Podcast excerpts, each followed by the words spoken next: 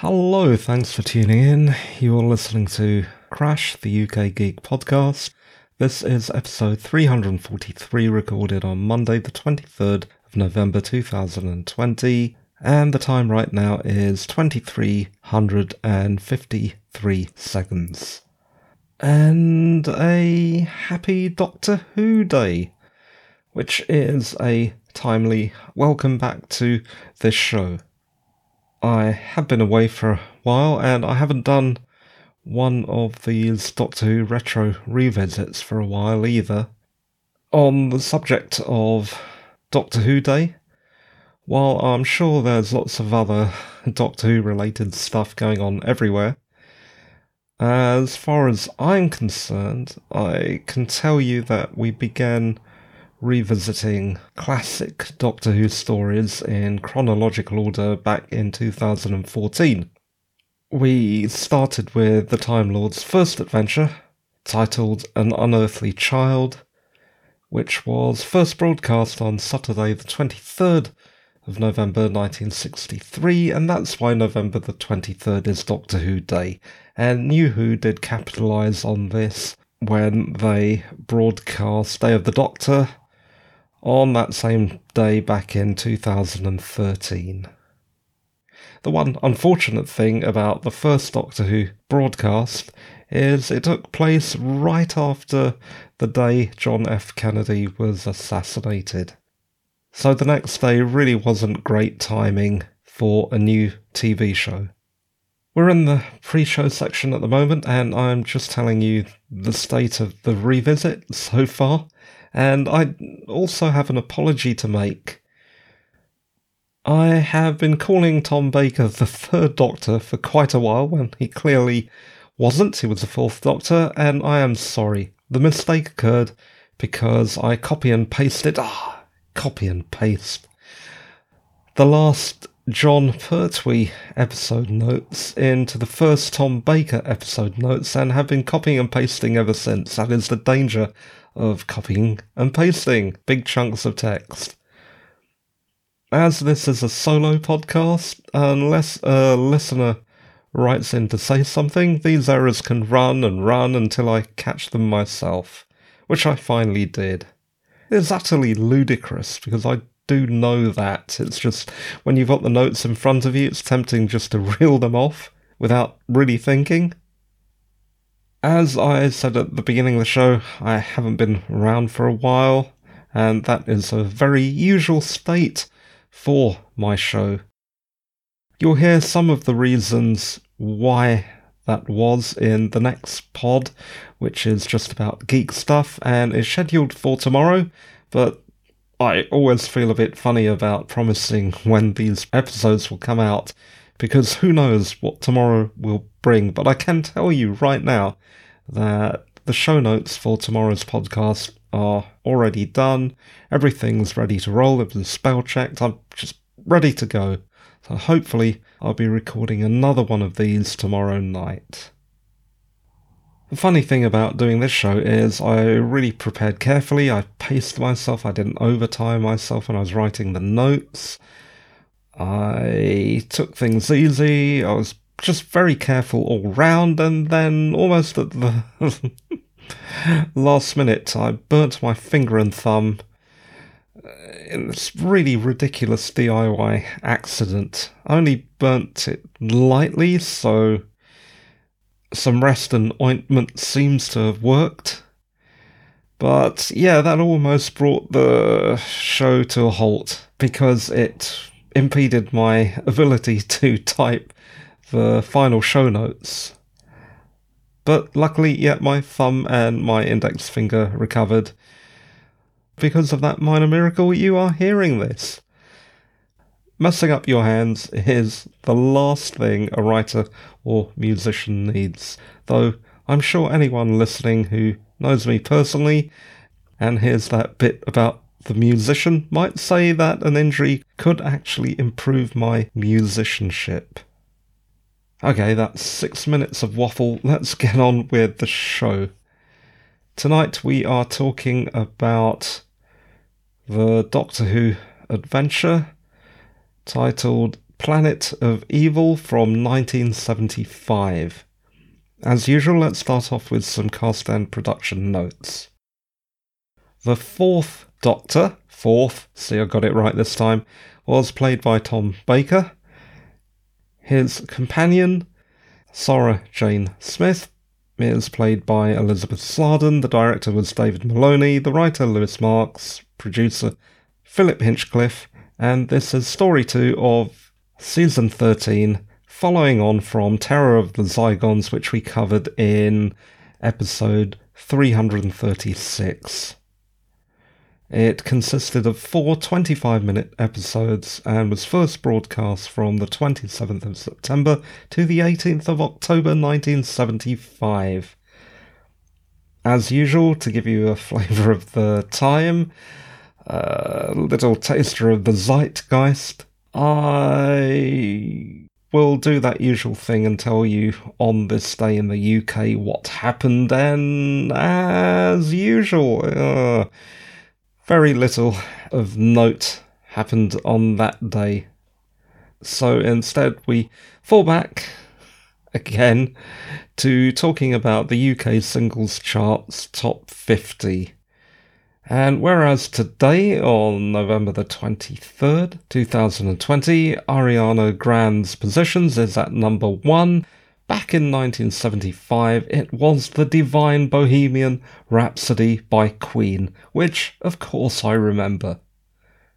At least I think I remember. Okay, to be honest, I'm not sure if I remember that. But I became a Queen fan later, so I'm not sure what I've done. Is that a retrospective fictional memory, or is that a real? Me- oh, it doesn't matter. It's the whole time thing weaving round and round and round in a kind of Mobius strip of time. How appropriate. Okay. Let's just play a little clip and then I'll talk about what happens.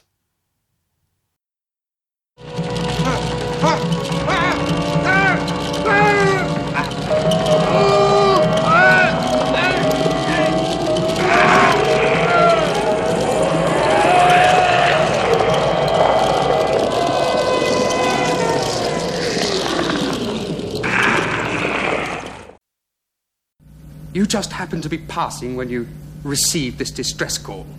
Well, well, no, no, no. We were actually on our way to London, to Earth. To Earth? You said you came from Earth. Well, yes, we do.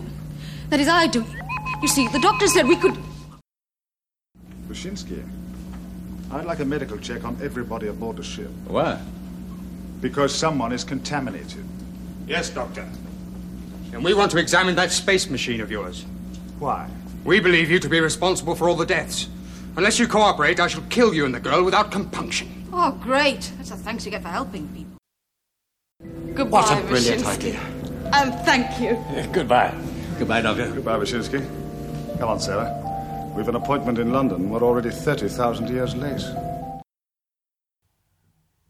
Okay, hope you enjoyed that little clip. Here's a summary of the entire story.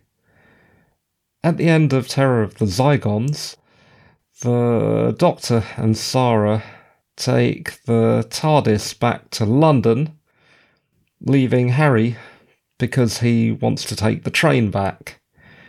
But instead of going back to London, the TARDIS answers a distress call from the planet Zeta Minor, far in the future.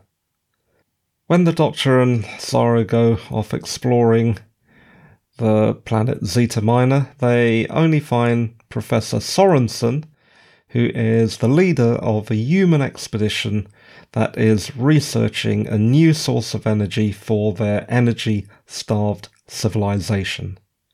It turns out that he is the sole survivor of a series of attacks by an invisible and deadly foe who has been picking off members of the team. A spaceship from Sorensen's homeworld, Morestra, arrives to investigate the distress call. At first, they suspect the Doctor and Sarah, and when they escape, the Morestrans track the pair using a sinister oculoid tracker. Then we discover that the creature is from an antimatter universe, seeking revenge on the expedition for removing antimatter near a deep pit that joins the universes. As the rescue spaceship abandons the planet, it is dragged back because of the link between the stolen antimatter and the antimatter on the planet. Sorensen becomes infected with the antimatter, forcing him to prey on the crew of the spaceship and leave desiccated corpses to sustain himself. Fighting the suspicion of the crew, especially the Martinet captain, the Doctor eventually wins the second in command's trust, whereupon the captain escapes into the bowels of the ship to hunt down Sorensen. The crazed captain attacks the Sorensen creature with a ray gun, but instead of killing Sorensen, makes him multiply and overrun the ship.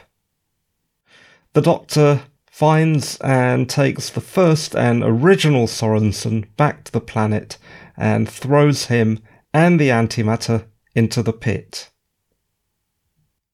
To the Doctor's pleasure and surprise, Sorensen appears unharmed and the Doctor returns him to the ship, now free of the planet's magnetic force. Before leaving the ship, the Doctor hints at a better source of energy to research, which Sorensen eagerly embraces. The Doctor and Sarah leave in the TARDIS for their appointment in London, for which they are 30,000 years late. Okay, so let me tell you what I thought. Well, I enjoyed it uh, mostly.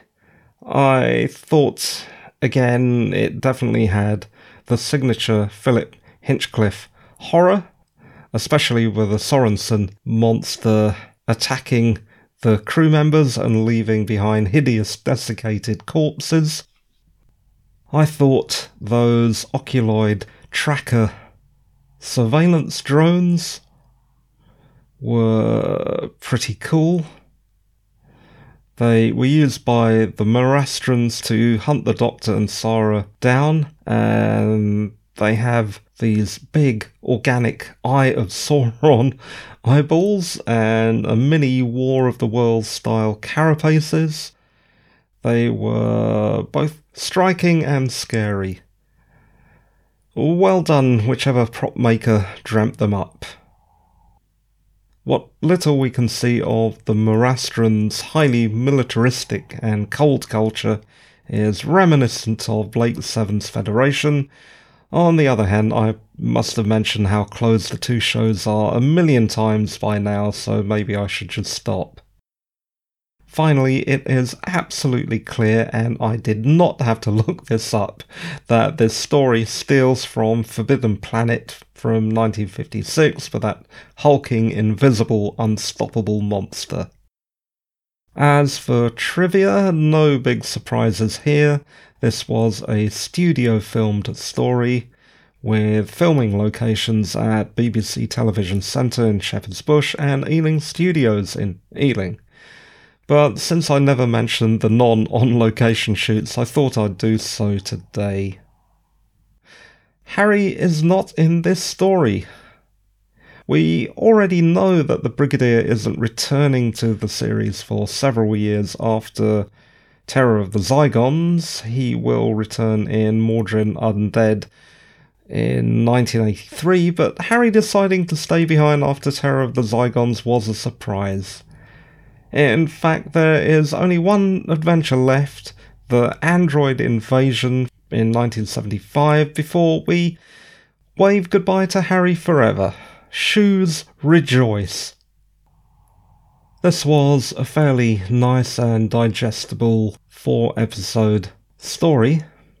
Though, again, I'm not sure if I can remember watching this the first time around. Next time, we are going to be watching The Pyramids of Mars, which is an adventure I really do remember watching when it was first broadcast. I'm not sure why that was more memorable, but there you are. And that's really it for Doctor Who Planet of Evil from 1975.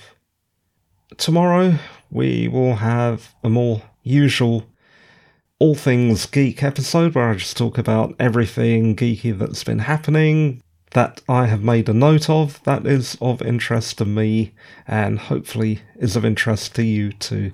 So be sure to tune into that episode as well. Tune into this isn't a radio show, is it? After all this time, I'm still convinced I'm a radio DJ. Sorry about that. The show that you're listening to is produced, presented, and edited by me, Roy Mathur a writer. Mathur is spelt M A T H U R. You can find more about me or get in touch at roymathur.com. If you want to help, please review and rate the show on whatever platform you listen and recommend it to a friend or enemy. You were listening to Crash the UK Geek podcast. You know, I've really got to do something about the title of this podcast. I'm getting to the point where I'm just too embarrassed to say what Crash stands for, but it is Captain Roy's Rocket Radio Show, the UK podcast for the culture geek, technology nerd, and creative wizard.